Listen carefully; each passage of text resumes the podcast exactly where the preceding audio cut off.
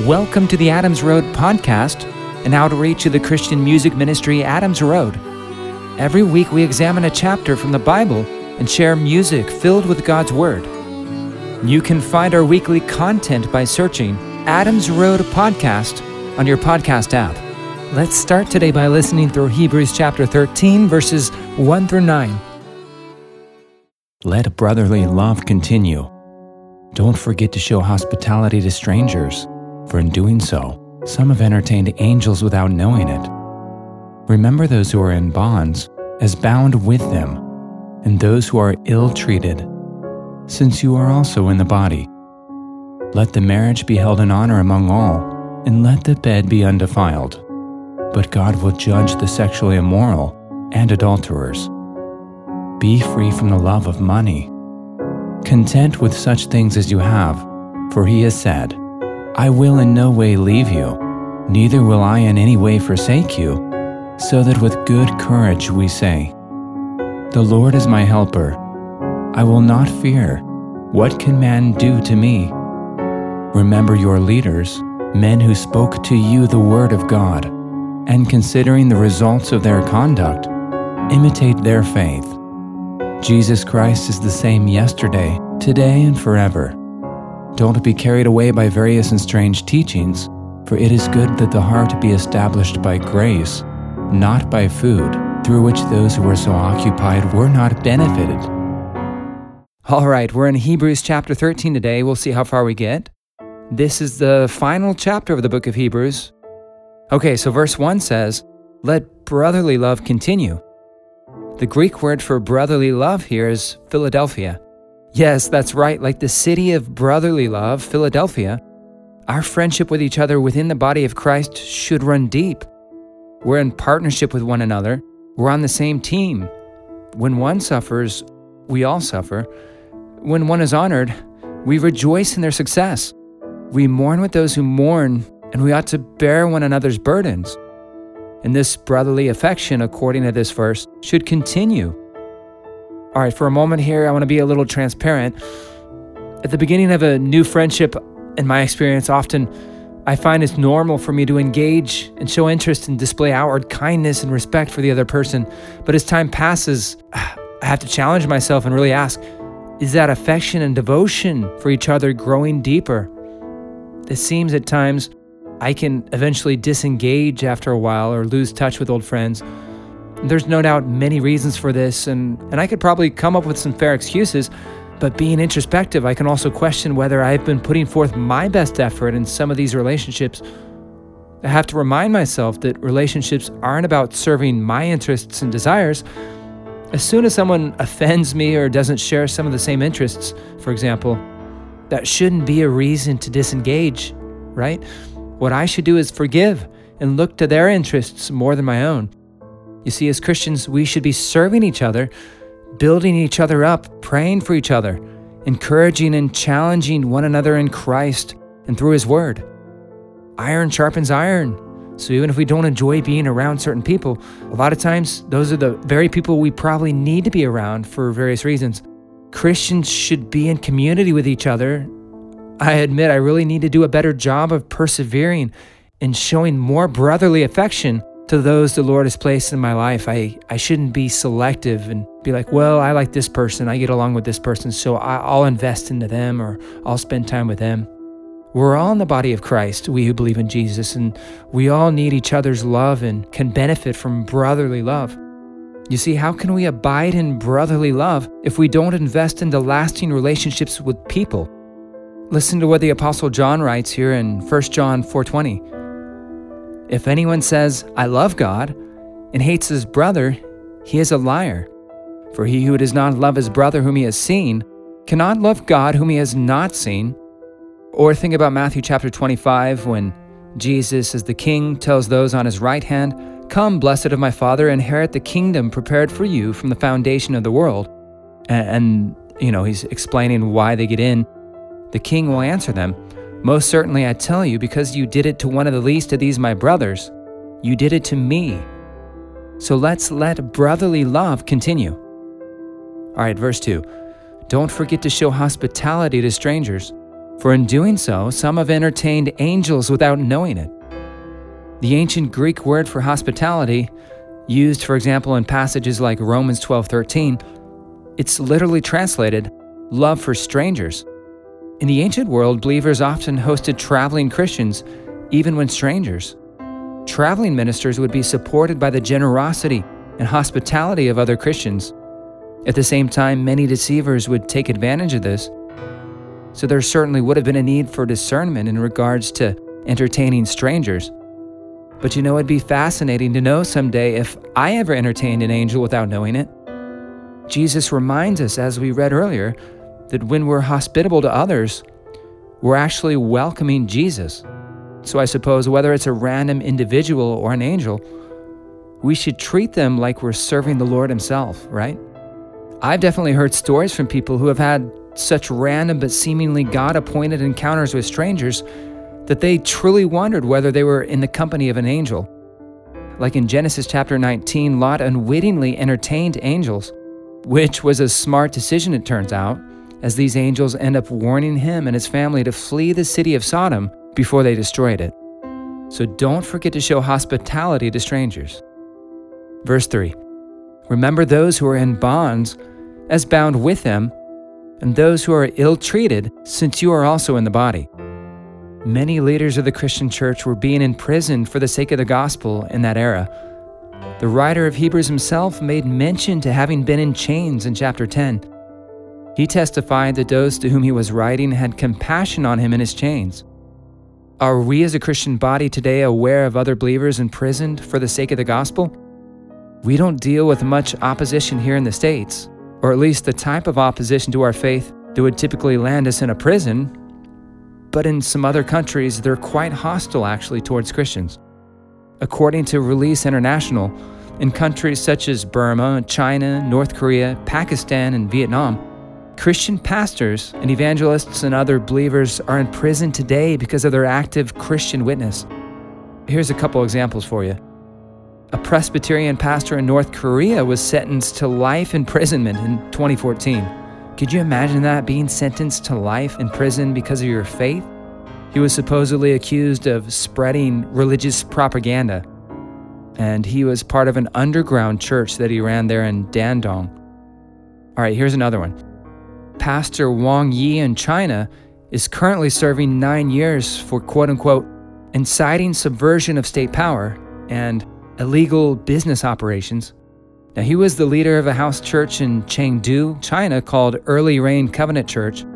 And in fact, the government raided the homes of him and all 100 church members and had all of them arrested. All right, so here's a third example. In Iran, a man was sentenced to 10 years in imprisonment in 2016 for what they called illegal gathering with Christians, collusion, and evangelism. Could you imagine that? Being sentenced here in the States to prison because of evangelism or because you gathered with other believers? It's mind blowing to me. In his initial arrest, it actually began with two months of solitary confinement and intense interrogation. So let's remember those who are in bonds as bound with him. Again, we're in Hebrews 13, verse 4. Let marriage be held in honor among all, and let the bed be undefiled. But God will judge the sexually immoral and adulterers. It's clear from Scripture God forbids sex outside of marriage. But of course, within the context of a marriage between a man and woman, sex is allowed. It's, it's actually part of God's plan. For example, in 1 Corinthians 7 2 to 3, it says, This is the Apostle Paul. But because of the temptation to sexual immorality, each man should have his own wife, and each woman her own husband. The husband should give to his wife her conjugal rights, and likewise the wife to her husband. And here was God's command to man according to Genesis 1:28. Be fruitful and multiply and fill the earth and subdue it, and have dominion over the fish of the sea, and over the birds of the heavens, and over every living thing that moves on the earth. Just to show there again that procreation is a part of God's plan, but God wants that to happen within the context of a marriage between a man and a woman. All right, verse 5 here, Hebrews 13. Be free from the love of money, content with such things as you have, for he has said, I will in no way leave you, neither will I in any way forsake you. So that with good courage we say, The Lord is my helper, I will not fear. What can man do to me? So, on that note, let's go really quickly to Philippians 4 11 through 13. This is what the Apostle Paul wrote. Not that I am speaking of being in need, for I have learned in whatever situation I am to be content. I know how to be brought low, and I know how to abound in any and every circumstance. I have learned the secret of facing plenty and hunger, abundance and need. I can do all things through him who strengthens me. Here's another verse in line with this to chew on. This is 1 Timothy 6 6 through 10. But godliness with contentment is great gain. For we brought nothing into the world, and we cannot take anything out of the world. But if we have food and clothing, with these we'll be content. But those who desire to be rich fall into temptation, into a snare, into many senseless and harmful desires that plunge people into ruin and destruction for the love of money is a root of all kinds of evil. It is through this craving that some have wandered away from the faith and pierced themselves with many pangs. You know, this uh, culture often speaks of ultra ambition and success as a good and admirable thing. In truth, only ambitions directed by the will of God are good. Otherwise, they can become distractions from our true calling and purpose as followers of Jesus Christ. Galatians 4:18 says, "It is fine to be zealous, provided the purpose is good, and to be so always, not just when I'm with you." The apostle Paul is certainly zealous, but what was he zealous towards? Here was the apostle Paul's ambition according to Romans 15:20. And thus I make it my ambition to preach the gospel, not where Christ has already been named, lest I build on someone else's foundation. And Paul said in Acts 20, verse 24, but I do not account my life of any value nor as precious to myself, if only I may finish my course in the ministry that I received from the Lord Jesus, to testify to the gospel of the grace of God. Misdirected passions, not according to God's will and plan, can become covetousness, which is idolatry, and a distraction. Jesus explains the parable of the sower in Matthew 13 regarding the seed that fell among thorns which grew up and choked the plants. Jesus said, The seed falling among the thorns refers to someone who hears the word, but the worries of this life and the deceitfulness of wealth choke the word, making it unfruitful. So let's be free from the love of money and content with what we have. All right, Hebrews 13, verse 7. Remember your leaders, men who spoke to you the word of God, and considering the results of their conduct, imitate their faith. Assuming we are under godly leadership who faithfully teach God's word and whose examples and lives are worthy of emulation, let's recognize and follow them as they follow Christ. They are called to keep watch over our souls and will give an account. Verse 8 Jesus Christ is the same yesterday, today, and forever. Jesus is immutable, meaning he doesn't change his nature and character remain constant. Could you imagine attempting to trust in a God who was always changing? Like he'd be saying, Oops, got that wrong. Still trying to figure this thing out. Maybe I'll improve and do better next time. Yikes if that were the case. Fortunately for us, God is perfect. He's always been, He is, and He will be forever. We can trust in Him with our whole heart so if someone introduces a different or a new or a changed Jesus from the one Scripture has revealed, we can reject the notion with complete certainty. Jesus is the same yesterday, today, and forever. All right, verse 9. Don't be carried away by various and strange teachings, for it is good that the heart be established by grace, not by food, through which those who were so occupied were not benefited. The writer may have had in mind here not going back to the Mosaic ceremonies and laws that were fulfilled in Jesus. Or these diverse and strange teachings perhaps could have been a reference to some of the Greek philosophical ideas floating around the culture at that time, like asceticism. The practitioners of this philosophy outright reject all sensual pleasures and lead an abstinent lifestyle in the pursuit of redemption, salvation, or spirituality. This could have taken the form through ritual, renouncing pleasure, or self mortification, A lot of times, people who lived ascetic lifestyles were under strict and self imposed dietary guidelines. Have any of you ever been sucked into strange teachings? We should probably take note of those who seem to obsess over always finding the next new and exciting doctrine to reveal and stay away from them. Often, cults form behind charismatic and interesting leaders who are looking to push the limit and walk in the fringe when it comes to doctrines. People often fall into that trap because it's new and exciting, and perhaps those diverse and strange teachings, in one way or another, appeal to the flesh.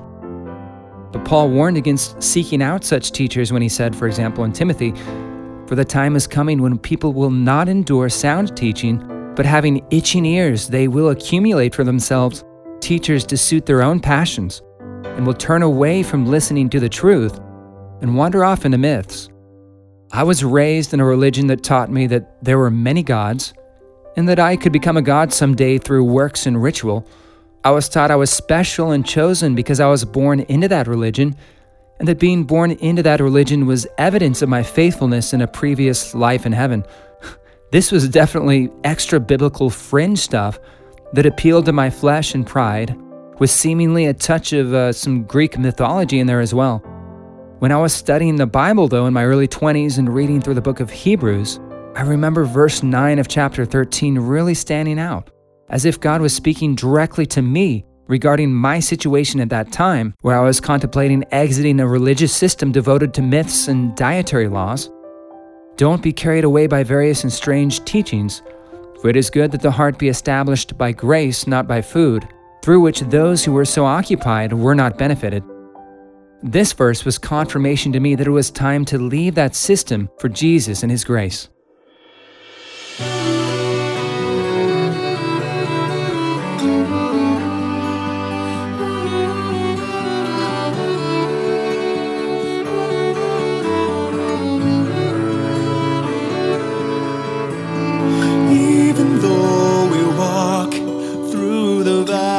Valley of the shadow of death, we will not avenge. Vengeance is the Lord's, and if the world hates us, it hated him first. Would you die for him?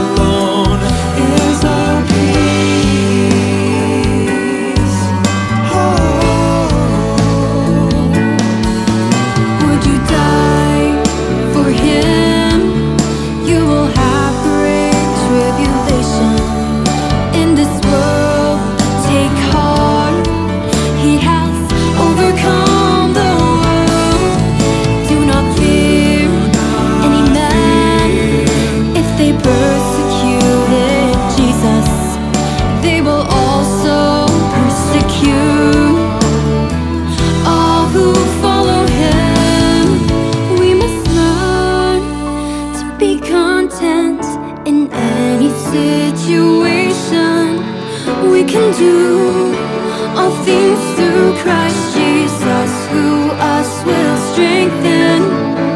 afflicted but not crushed, persecuted, not forsaken, struck down but not destroyed.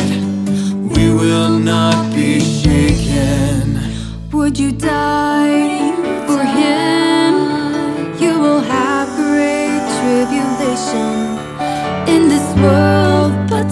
heart. He has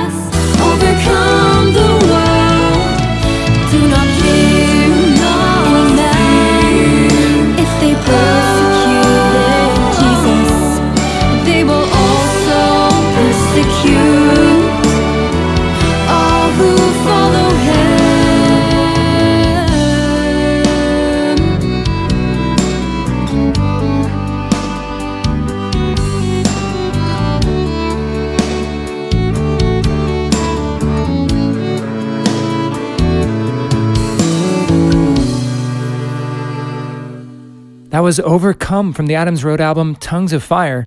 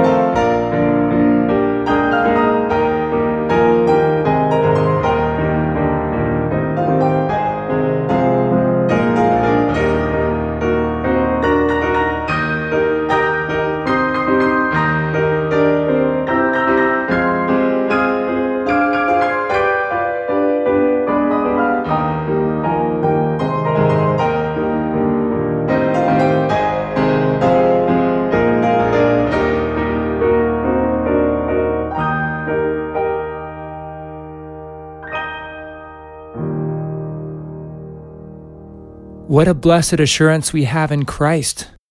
Jesus said, Ask and you'll receive, seek and you will find, knock and it will be opened to you. And God's word assures us that if we ask anything according to his will, he hears us.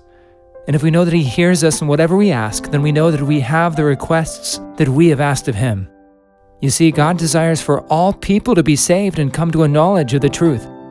If you'd like to receive Jesus today as your personal Lord and Savior, you can do so by simply trusting in Him, believing that He died for your sins, was buried, and was raised on the third day.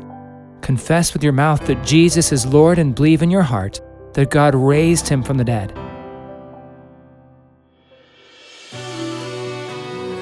This is the Adams Road podcast, an outreach of the Christian music ministry Adams Road. You can learn more about us at adamsroadministry.com. Again, that's adamsroadministry.com. We release a new podcast episode every Saturday. feel free to join us next week as we examine Hebrews chapter 13, verses 10 through 25. Grace and peace be with you all.